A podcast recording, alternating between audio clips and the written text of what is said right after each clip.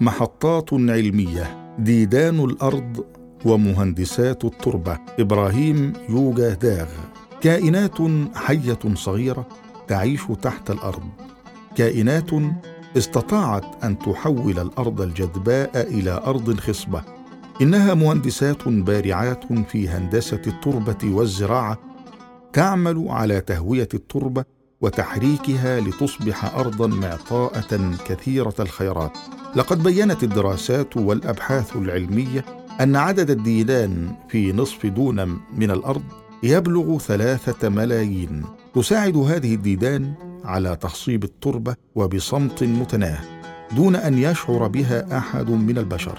أجل إن المهمة العظمى التي تقوم بها هذه الكائنات الصغيرة، والتي غالباً ما ندعسها بأقدامنا ونمضي دون مبالاة، تسعى وبدون فتور إلى حفر أقنية ذات مقاطع دائرية تمتد نحو الأعماق، يتراوح طول الواحد منها ستين إلى سبعين سنتيمتراً، ثم تقوم بنقل خمسة وعشرين طناً إلى السطح من التراب في الهكتار الواحد، وتستبدل التربة الخصبة في الأعماق بالتربة الجافة على السطح، حتى تتمكن من تهوية التربة وتقليبها وتسهيل حركة الماء فيها وامتصاصه، ثم تقدمها جاهزة مجهزة ليرتزق منها الإنسان فيزرعها ويجني ثمارها. والجدير بالذكر أن الدودة عندما تقوم بعملية تقليب التربة تحرك من الأوزان ما يبلغ خمسين إلى ستين ضعفاً من وزنها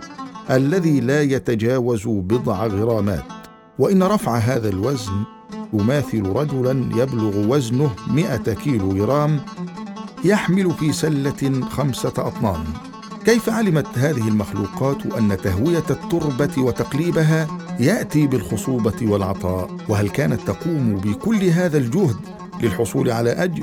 وماذا لو توقفت هذه الديدان التي لا نكاد نعبأ بوجودها أو نكترث بأمرها عن العمل؟